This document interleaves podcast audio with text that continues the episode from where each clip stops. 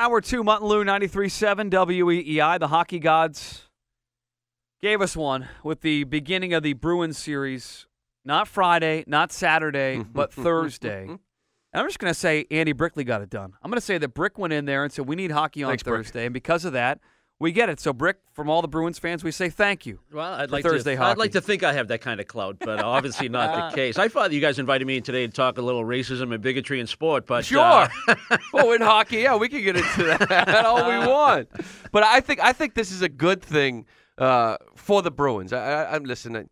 It, I think emotions will be high. Everybody knows it's a rival, but if it went till Saturday, I figure both teams would probably be off longer than they would like. This is kind of good timing for the Bruins, and the Canadiens still had a lot of time off. yeah, a little bit better for Boston, seeing that uh, their series went one more game, did the Montreal series against Tampa. And I think this is almost optimal as far as the Bruins concerned. Time off. Mm-hmm. Uh, you know, had it gone till Saturday for Game One, I think you would have really seen it in both teams Right. early in the hockey game that they hadn't played a competitive playoff game for you know better than a week. So uh, that being said, for Boston to get this series started on Thursday, I think it's exactly where it needed to be, and they should feel real good. You know, as players, you don't worry about the schedule. You don't. You don't look at it and say, "Wow, we're going to play seven games over X amount of days." You don't really. Your focus is always one game at a time. I know it's cliche, but truly, that's the way it is in the postseason. Uh, we talked about the the. We're going to talk a lot about Montreal today, and and as a heads up, when Brick's in studio like he is today, we're thrilled to have him. It means your phone calls with Brick as well. It's 617-779-7937. We're going to talk a lot of Montreal. Real quickly on Detroit, you were you were in the camp of shorter series. I was in the camp of longer series, and I will admit, I'm surprised that the Bruins were able to get through five. They lose that first game one nothing, and I thought the resiliency of he looked a little slow in that first game. From there on, Rick, I thought they dominated, especially in five on five. And and the biggest thing that I took away was the play of the young defenseman, led by Dougie Hamilton. What was your biggest takeaway in a five game departure of the Bruins sending Detroit home? That's a long list, Mutt. It really is because there was so much to like about Boston, whether it was their power play, the effectiveness of the man advantage, uh, uh, what you bring up about the, the mobility of their young defense and how comfortable they looked. And keep in mind, that's a pretty good matchup for, for the team that you were playing against as a young mobile defenseman. That's kind of hockey that Detroit wants to play, and, and the Bruins were better at it than Detroit was. Uh, but for from where I sat and from my analyst seat, I loved the way the Bruins played to their identity in game two. And that sent a clear message to a team that had a lot of doubt about whether they could beat the Boston Bruins. No matter what they said publicly, there was doubt. And you could just tell by their body language, and they were like, wow, after game two. They, that Bruins team, you know, everything that we read and, and everybody that we, we, we looked at and, and the strengths of that team were on display in game two. And I think that had a major effect on game three. But it could have been that long series had they been able to find a way to win game four, which they just couldn't do. The Bruins, again, with their team identity, the depth, their balance, came on strong in the second half of game four. Yeah, I also thought special teams kind of stood out as well. It seemed like they couldn't get things going. They couldn't even get the puck in the zone for the first couple of. play goals I think they had against Detroit that was pretty impressive, and both units, you know, uh, had their fingerprints all over the power play, and that's and that's a great thing when you have that kind of depth on the power play and a, and a better understanding of the talent that they have now in their lineup. Uh, you know, I will say this about Detroit, certainly not to defend their effort because I thought it was a pretty good effort by a team that was pretty beat up, especially when you talk about their top guys. But when you have Datsyuk less than 100%, obviously Zetterberg found some way to get himself into the lineup, and I know he had a couple of points in game five, uh, but a, a- mere, you know, skeleton of himself, you know, coming back from back surgery, and that was pretty early return for him. But when you have those two guys on your power play and you rely on those guys to generate your scoring chances, uh, they needed more from Franzen on their power play if he was going to be a part of it. But once you get Bertuzzi in the lineup to put him in front of the net, because none of the young guys seem to want to go there against the Boston Bruins. And again, it goes back to how much I like the way the Bruins played. They they boxed out, they took away the middle of the ice, and the young guys for Detroit they were instrumental in having the Red Wings make the playoffs. This was a different animal altogether. The playoffs and battling the Boston Bruins for space on the ice. But if you are able to create a power play with Kronwall out high and a healthy Datsyuk on one flank and a healthy Zetterberg on the other flank, Bertuzzi in front, Franzen in the middle, that's a dynamic power play that can really hurt you. And you saw some of that in the last game of the series. So, uh, in defense of Detroit, less than 100% with their top guys, and that really affects what you're able to do in the special teams department. I had to spend a week of listening to, to Lou, and rightfully so, wax poetic about how great Babcock is. And his, I just thought his quotes quotes. after the Well, he's game. accurate. He's accurate. And I'm, I, Quotes are outstanding. I thought even guy. a- after the series, he admitted that you know the Bruins are at a place now where Detroit used to be, right? Detroit used to be a team fighting for Stanley Cups. Now they're fighting to just get in to the postseason. Where does Babcock rank on the Andy Brickley NHL coaches list? Is in the top five, top ten, top third, somewhere in that mix? Oh yeah, he's, he's probably top three for me. Uh, Wow. Yeah, I like his accountability. You know, you say he was a Yeah. quote, you know, a quote machine in the postseason. Uh, he has a real good understanding of people. Uh, he understands his job is to manage those people in order to get the best results. Uh, he's not the type of guy that's going to tear his team down publicly, but once in a while, it's okay to send a subtle message through the media in order to get certain players' attention and say, "We need more from you." Uh, but it's his ability to actually make adjustments during the course of the game, as long as you have the horses to do it and the players that understand those changes that have to be made throughout the course of the game that changes the outcome. And you don't have a lot of those guys in the National Hockey League. I'm afraid to say that that we game plan. Here's what we're going to do. We're not going to deviate from the game plan from you know from the minute we drop the puck to the end of the third period, and you lose the hockey game. You have to be able to make changes, adjustments, whether it's matchups or changing lines around or changing your breakout or what you're going to do with your penalty killing, your power play. You have to have that in your arsenal to be a good coach, and I think he's got that. Yeah, I, I just I just love some of the things he said. You know, when you talk about playoffs are for men, and and you you earn a right to call yourself a good player in this league when you do it in the postseason, not just in the regular season. I just thought that, like you said, the accountability that he showed. W- Without really demeaning his own players, Right. you know what I mean. He believed in them, but they were young. Hey, this he, he spoke you know, the truth. Yeah, to keep that streak going for postseason appearances with you know the the team that he had to do it with, you know, in the league that he played in and the division that he played in was pretty impressive. Now, okay, when we look at that Detroit team, I think there were distinct advantages for the Bruins. Obviously, one was in in net. Yep. There was depth at the forwards, four lines the way they played. There was depth, I believe, in play with their defensemen, which was, as we mentioned, which was nice to see some of those young guys step up. I still think they have advantages in those categories, but they're not as big in this next series against Montreal. Would you say that this team, depth wise, and they have Carey Price, world class goaltender in net? Yeah, well, we can talk a lot of X's and O's when you talk about Bruins Montreal matchup, and uh, and they're worth talking about. And uh, but it's really going to come down to the Bruins and their focus and be in control of their emotions and challenge uh, cha- channel their emotions in the direction that they need to go because Montreal has that uncanny ability to get under your skin. Uh, even with the slightest little things. But as far as the X's and O's goes, the biggest difference, everyone talked about Detroit and their speed, and, and we talked about this over the last couple of weeks, that, that speed is really apparent when you turn the puck over in the transition game. But if you own neutral zone, if you own the middle of the ice, all of a sudden that speed doesn't seem to be there. But what Montreal presents in terms of a difference from Detroit is quickness. You know, the difference between being fast and being quick. And and Montreal's quickness is they're real good one on one. They're real good one on one in the offensive zone because of their quickness.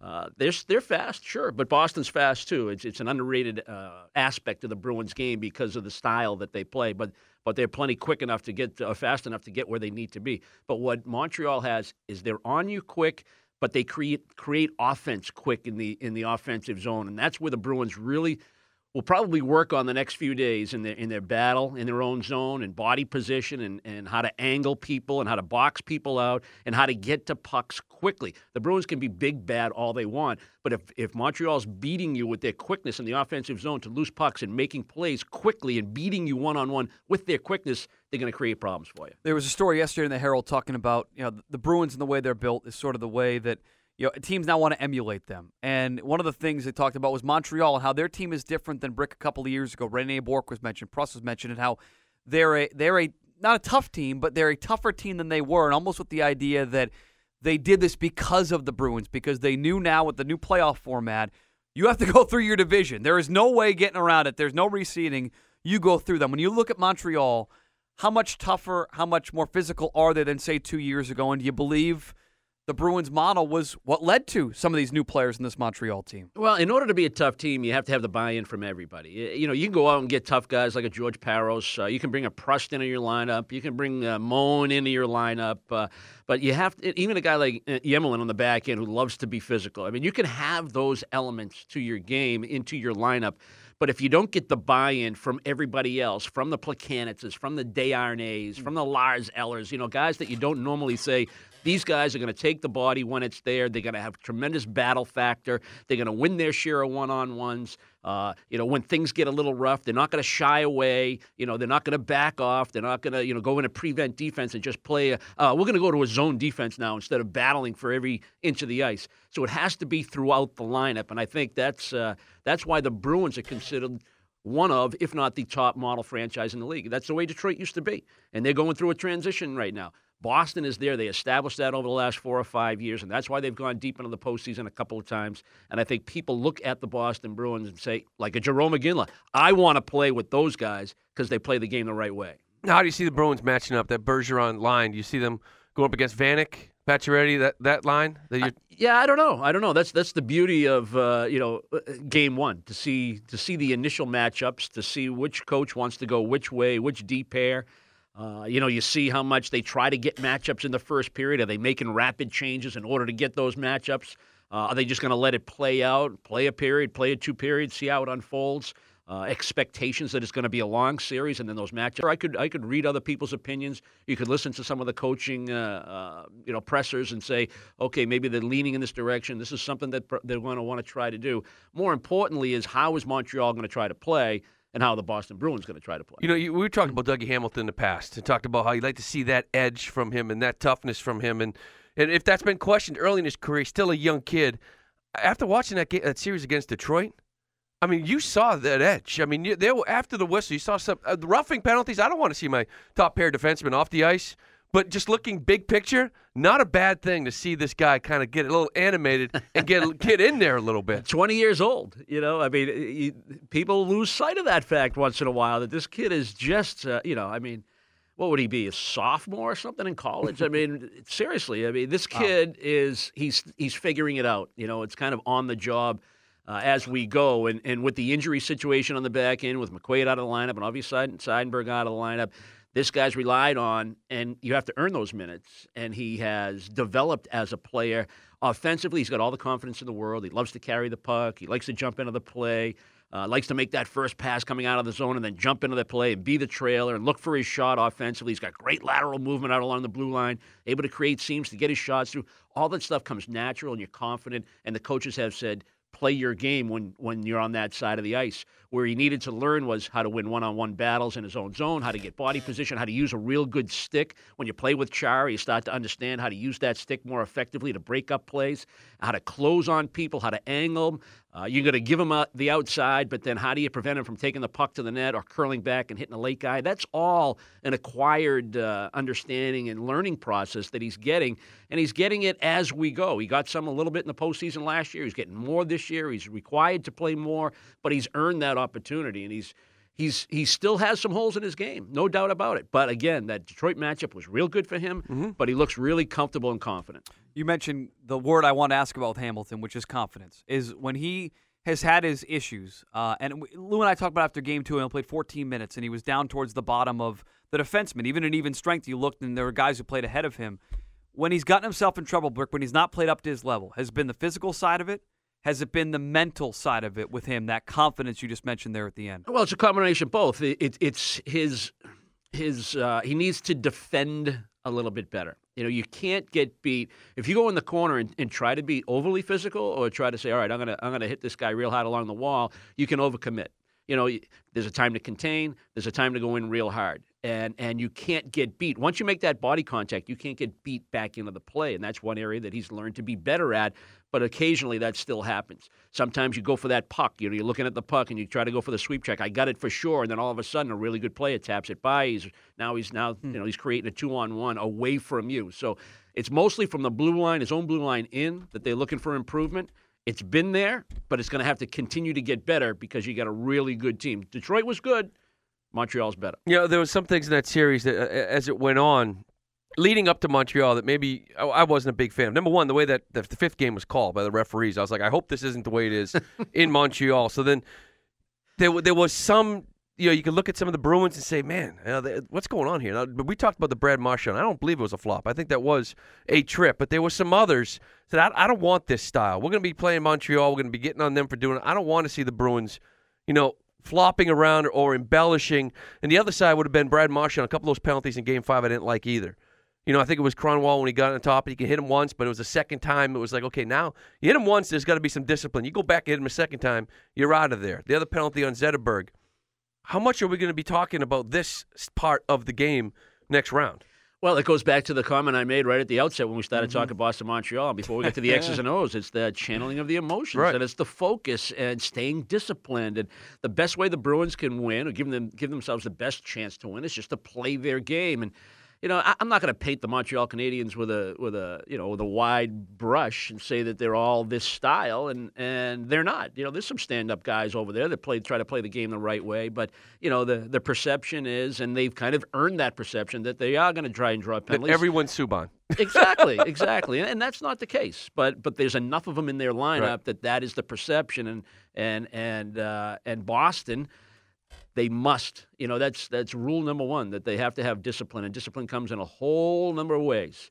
But one of them is to make sure that you don't get outside of who you are because Montreal's making you go there. You know, when I think of that, I think of I think of two guys. I think I think Luch has got to control the emotions. I think we've seen at times that he can do some penalties and react, but it's all Brad Marchand. I mm-hmm. mean, to me, you know, I look at him and saying, okay, there has to be a line. Yeah, and and when you think about Brad and his performance in Detroit, the first thing that jumps to your mind are the two open nets, Right. Or maybe even three, if you want to count the, the game before. So uh, that's a that's a that's a concern.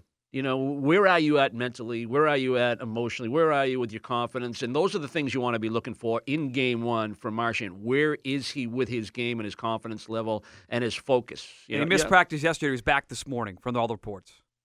Um, Well, that's good news. That's uh, because I wondered yesterday. All of a sudden, okay, what? Why was he absent? It was kind of a surprise to the people. DJ Bean was there. We talked to. I, I couldn't agree more, and I think most people agree that it's the emotion of this thing, and not not being goaded into doing what Montreal wants you to do. The question, Brick, because you've sat in these dressing rooms, you've you've sat there when your rivals have been Hartford and Montreal and teams you just did not like. Whose job is it to get that word across? I, I assume it's Claude Julien. Does he just does he show the last game of the, the season when they took uh, put Montreal in six power plays? I mean, do you show video of what they try to do? Who? How do you get that across to your players that no matter how much you hate this team and what they do, you are at a disadvantage. You're playing into their hand if you start to take liberties with Montreal. Well, obviously that message is going to come from the coaching staff, and it's going to come from the leadership group, and the players all over the over the, the Bruins will tell you that they got a bunch of leaders in there. But what it truly comes down to is, you know, if I'm sitting, you know, in my stall in the locker room, and you're to my right, and Lou's to my left, it's your job to remind me, and it's my job to remind Lou, and it's Lou's job to remind Mutt that this has to be our focus. It just Right. goes right around the room, and that's where the reminders and the focus needs to be. That's not. It's not a, a- speech that comes from Zdeno Chara. Mm-hmm. It's one player reminding the other player that he sits next to that this is how we're going to get it done. You know, I listen to you and Jack do the games, especially against Montreal. Mean, guys, true professionals. Jack, sometimes it's emotional, right? Emotions will come out. Do you have to hold it back? You still hate this team? Yeah.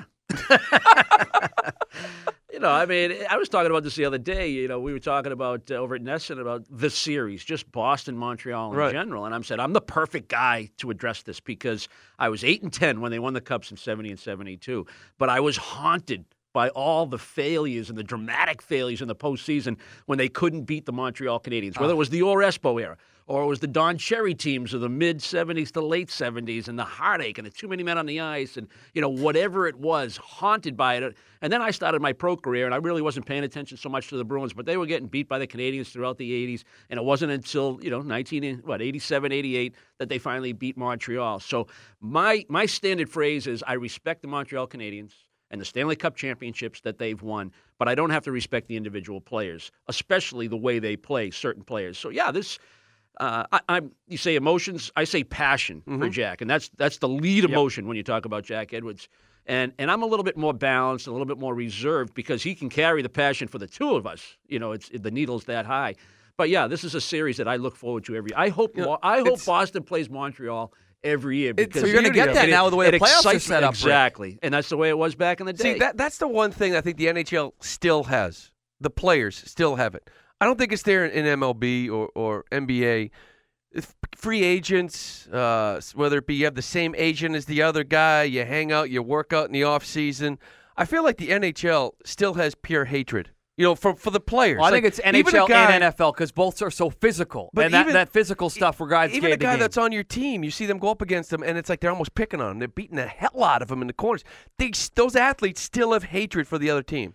I think missing in the other sports. Yeah, think. well, I know, and I, I agree, and, and and there are countless examples to make your point, and uh, maybe this isn't as accurate as it could be, but you know, Seabrooks hit on Backes. You know, I mean, that was all about. I mean, I know they had to shake hands at the end, and I don't know what the exchange was, but to me, that that's hatred right there. Yeah. you know, and, and you know, it's it's crossing the line, and it's a suspension. I mean, as a fan, but it's based in beautiful. in, in, in pure dislike emotion. you know. Great. Uh, getting fired up. Can't- I wish, wish game one was tonight. Uh, Brick is here in studio. Is going to be here until noon. Uh, he is taking your phone calls. We are taking your phone calls. Your thoughts, expectations of the Bruins in this series against Montreal. 617-779-7937 is the phone number. The AT&T text line is 37937. And a reminder, Brick is going to be very busy during this series, okay? Uh, that because NESN is going to have one hour pre and post before and after every game during the second round of the Canadiens starting tomorrow night 6:30. It'll be on NESN Plus tomorrow night at 6:30. You can find your channel at nesn.com slash NESN Plus. One other thing too from our beautiful text board. Yeah. Says Brick, if you're sitting between Mutt and Lou in the Bruins locker room, it's going to be a short series. so just to let you know. I can agitate. That's about it. I can't skate, but I can agitate. Your calls with Brick, 617 779 7937. Your text messages with Brick as well, 37937. Guess who's back at practice today? Dennis Seidenberg. Brick changes tune at all about Seidenberg back for the postseason? That and Montreal thoughts. Keep it here. I hated Boston when I was in Montreal. Now I hate Montreal because I'm in Boston. So that, hopefully that answers your question. The word is passion when you talk about Jack Edwards. Mutt and Lou with uh, his Oh, partner, Andy great. Brickley, who sees that on a nightly basis during the season. Here in the house, talking all things Bruins and Canadiens. Your calls and text 617-779-7937. The AT&T text line is 37937. You know, we have a lot of downtime when we travel during the regular season, and in the off day, on occasion, we may go find a local establishment to have a couple of beers or Sure. something. And Yeah. we always look for a place that has a jukebox. Otherwise, we're going to listen to that for about four hours, does he just, which is entertaining in does he itself. just you find him just scribbling on napkins once in a while when he kind of puts a couple good sentences together and he's like, "Oh, you know what? That that's actually let me write this thing down. Uh, Save this for later." No, because I wouldn't know what I was saying, even if I wrote it down and read it. Uh, the napkins are used more for hockey diagrams, to be honest. Let's uh we're talking about this series and and we've talked all really before the the season start the playoff this season, the second season started about the potential return for Dennis Seidenberg. And you have been the level-headed uh, voice of this saying you're an idiot, Mutt, Lou, he's not coming back, he's not going to play. I just I don't think it's going to happen. Yesterday he returned not just to a pre uh, practice skate, but practice, non-contact but was practicing. Uh, reports are uh, that he was back at practice again today. I want to ask you this every week, but do you feel any differently? But you we are. will. do you feel any differently about the potential return, not this round, but at some point Well- of Dennis Seidenberg during the playoffs? Well, first of all, I never said you were an idiot, and I didn't even imply that because that. I think it's it's an okay question to ask, and it's a topic that should be out there because he's on the ice. Sure. Okay. That being said, uh, you're kind of an idiot. uh, you know, as a player, when you're coming back from major, major surgery, there are going to be several days in a row where the gains in your health are just making you feel really, really good. You know, you compare it to where you first were post surgery.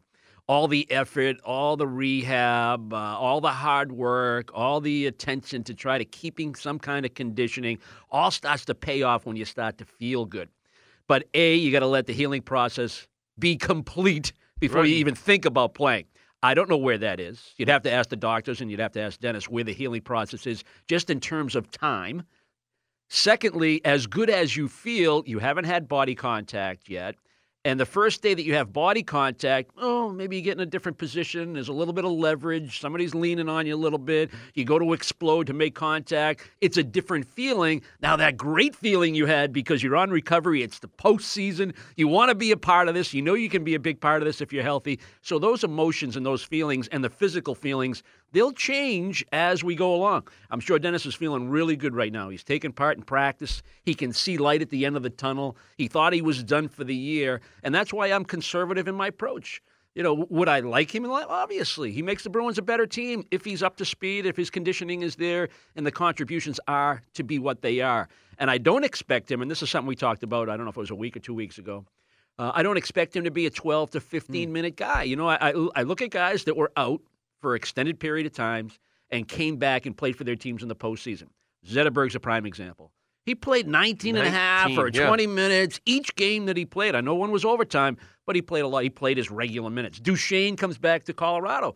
First game back after missing significant time, plays nearly 20 minutes. So I don't see guys of that stature, and I put Seidenberg in there because he's the second best defenseman, and some nights he was the best Bruins defenseman uh, in that same category. That if he's back, I'm, I'm not looking at him as a spot guy. I expect him to play. Yeah, you know, and you mentioned too the contact. It's you get hit, whatever it is, your body starts to react. And healthy knees, healthy elbows, healthy joints, healthy backs, they take punishment. But because they're healthy, that's no big deal. You just bounce off of it. Well, that that that knee that maybe recovery time three months, three and a half, four months.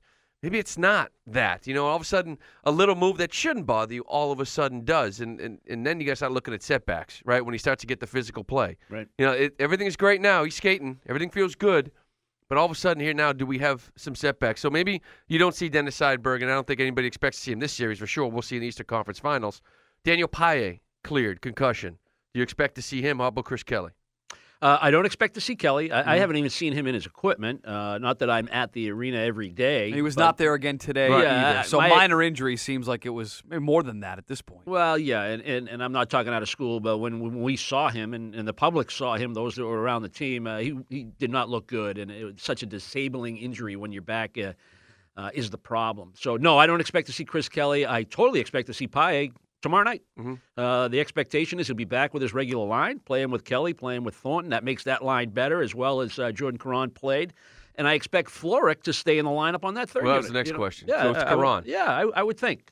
I think logic tells us that. That uh, and then when you have Paille in the lineup, and if you're not getting what you want out of that third unit, you still have the ability to switch those two guys around, and maybe Paille slides up to that third line. So uh, Florek's done a nice job. He seems to be comfortable playing with uh, the two Swedes, and I think Caron's game is more suited to play with Campbell and Thornton. But if Paille is ready to go, he's the guy that's got to come out. Yeah, Florek has, has been an eye opener to me. I mean, at one point, you know, and Caron had two of the Bruins' first four or five goals, you know, in this playoff run, and I had not expected.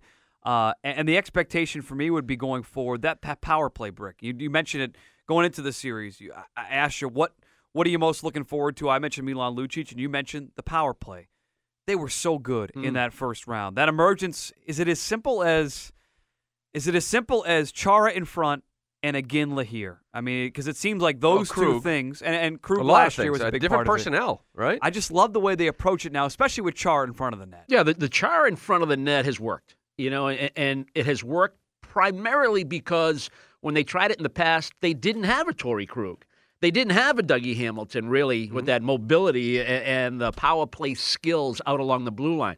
A guy that was faster, quicker, uh, younger. They could go retrieve pucks when they were sent the length of the ice. And then as they got uh, better at making decisions as a quarterback, if you want to call it that, carrying the puck up the ice, that allowed Chara to get to the front of the net. And with his size, and to his credit, he's really worked at you know the ability to not only take the goalie's eyes away, but uh, the hand-eye coordination to get some pieces of the puck, quickness to jump on rebounds. You know, a big body, a big long stick. That's not easy when pucks are in by your feet when you're trying to get rebounds in front of the net. Uh, he's really improved at that. He's gotten better at going to get pucks. You know, you can't just stand in front of the net the whole time. When the puck's up for grabs, you got to go outnumber your opponent. You got to get in the corners. You got to make plays back to the point. Then you got to get to the front of the net. So Chara's done a really good job, to his credit, uh, to be more of a factor. But when you add Krug, and I'll stay with Krug because that's the unit that plays together. Hamilton plays with the other with the other guys, and the threat of Iginla. Hmm. You know, the, the Iginla one timer or the Iginla goal scoring from the opposite side of the ice in that formation that they have with the man advantage really hasn't been there. But you still have to game plan for it because he's a gifted goal scorer. So that opens up more options for you.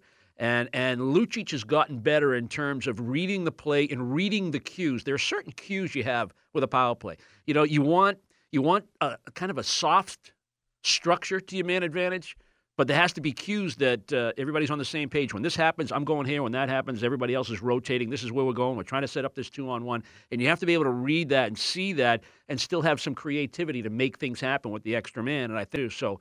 The additions of Krug and Hamilton, Claude's willingness to go with four forwards and, and, and one defenseman. I know Chara's a defenseman, but he's actually a forward in that in that unit. So uh, you know the involvement of the team, of the coaching, of the philosophy.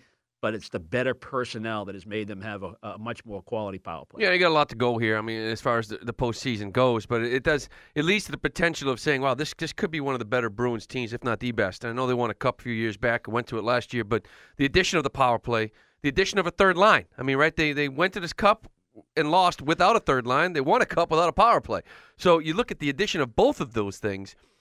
And, and it eases the pain a little bit, like say, you know, early in that series, in the Lucic, you know, again, the Krejci line hasn't really woken up yet. You say, well, it's okay. I mean, you got the second line, you got the third line, you got a power play. I mean, you can still get it from so many different areas. This is depth that we, I don't know if we have really seen as a unit.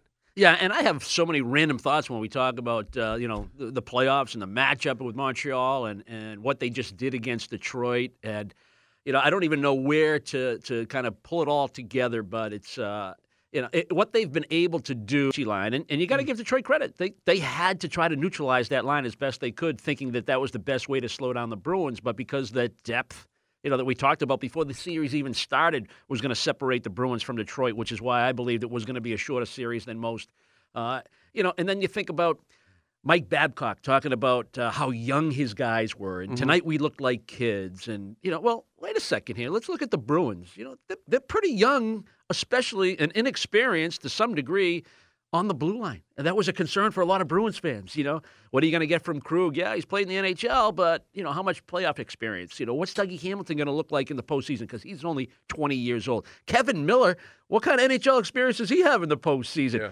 Oh, all he was was a difference maker the minute he stepped in on the line. So there was some youth and some questions on Boston, but they got performance because they got coached up and they have that believability. But it's the buy-in factor from the leaders, especially down the middle, that makes Boston so strong. Well, we'll come back and appreciate Carl Soderberg. We haven't talked about enough based on what he's done in this first round. And a caller wants to talk Bruins and Blackhawks. Your calls with uh, Andy Brickley of NESN 617 779 7937 or text at 37937. Brick is here until noon. We're talking bees with you, 937 WEEI. Bruins Canadiens game one tomorrow. We're talking in studio. Andy Brickley is here. When he's here, he's brought to you by our friends at Norfolk Power Equipment, by HSA Insurance, and by Joe and Lee's Golf Performance Center. 617-779-7937. The AT&T text line 37937. ML is in Randolph talking Bruins and Blackhawks today. ML, what do you got? Good morning, guys. Good morning. This is the first time calling to you guys' a show. Lou and uh, my and Brickley, uh, Brick, I'm glad you're on there. I um I value your expertise. I uh, I enjoy listening to you and Jack. You know when I'm watching the games. I think you keep Jack in line. He, he can be a little eccentric, but uh, it, it's all good. But uh, I want to talk uh, particularly to Lou. Lou, you and I usually agree with everything. Out of all the guys on all the, on the on your station, mm-hmm. you and Larry Johnson, I probably agree with the most. Me and LJ, uh, good right? That's a good group right there. Compliment. There you go. There you go. But Lou, I gotta take, I gotta, I gotta uh, bone to pick with you. When you say that, I'm an old school type of cat. Uh, when you say the Bruins are the best team, I realize you're saying that because you, you know, you're from Boston, you're in Boston. Oh, not really. The, well, well, I look I, at the scoreboard too. Okay, that's true. But I look at the scoreboard, and there's a team out west called the Chicago Blackhawks.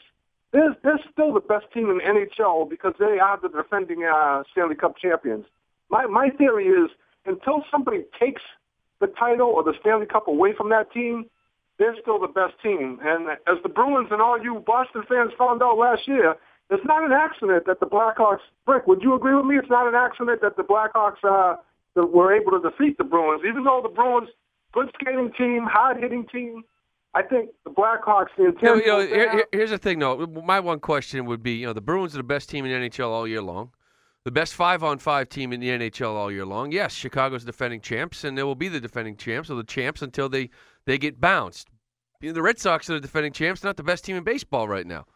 You know, there's a lot of great teams out in the West, but this, I'm just going off the season. The season, season proved it. This right now, they're the best team in hockey. Yeah, I think there's two different schools of thought. Uh, you know, you may think that Chicago, because they won the Stanley Cup last year, that that, that they're the champions until someone knocks them off. Which the other true. side of the well, the other side of the argument is that Stanley Cup's just sitting there. It's anybody's this year. It's, it's nobody's. Right. You know, it's whoever's going to be the best team in the league this year, and that'll be determined throughout the playoffs.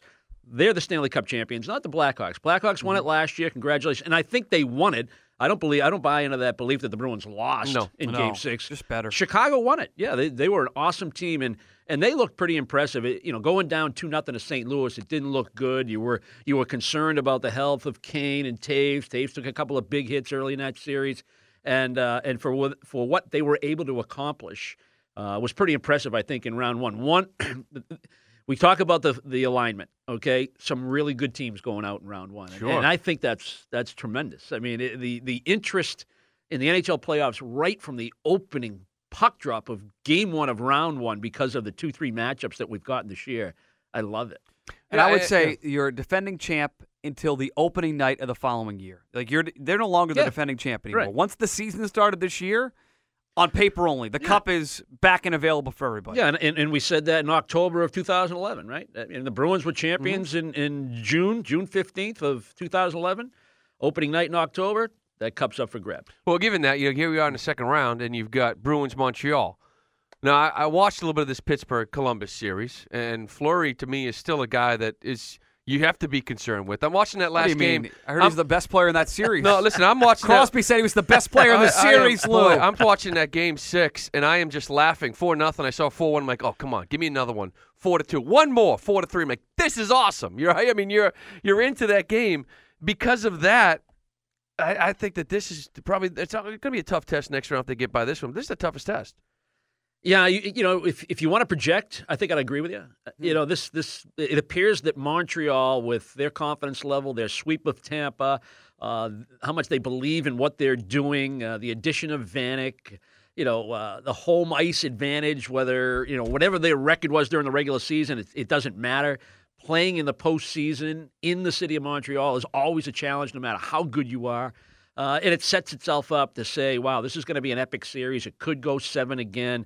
And if you compare them to either a Pittsburgh or a Flyers or a Rangers, it almost seems like Montreal would be a harder, a harder uh, test or harder challenge for the Boston Bruins. But you know, the theory is the more you play, the deeper you go, the tougher it gets, and the better the teams are. But with the alignment going back to the old ways, maybe not.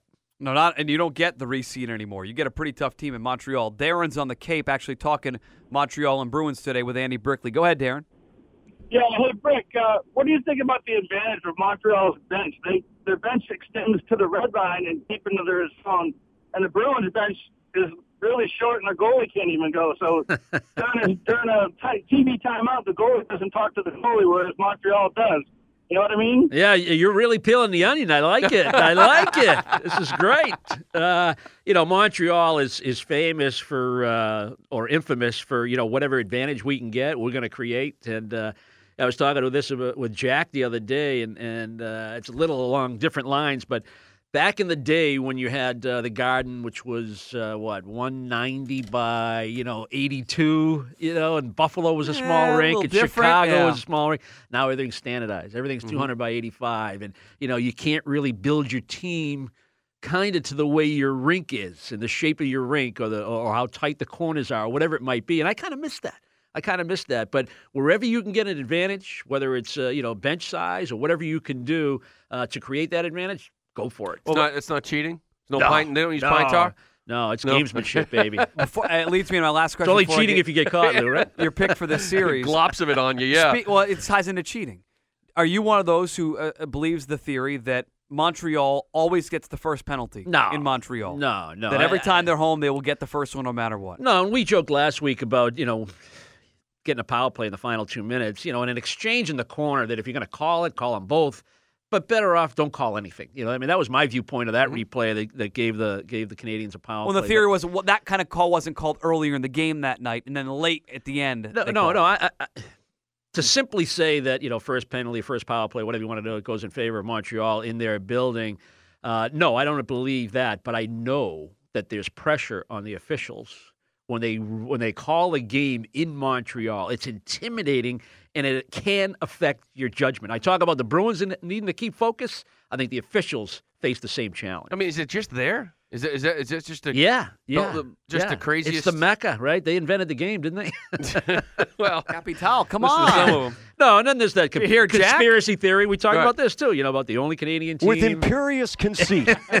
the only Canadian team in the playoffs this year. They advanced to round two. They they haven't won a Stanley Cup since '93, and you know I was thinking about that the other day. You know, look at the teams that have won Stanley Cups since Montreal last won it. You got teams in the Southern Belt. You got California teams. You got Detroit winning it four times. The Bruins, Chicago twice. Uh, the Rangers, like all the original six except Toronto.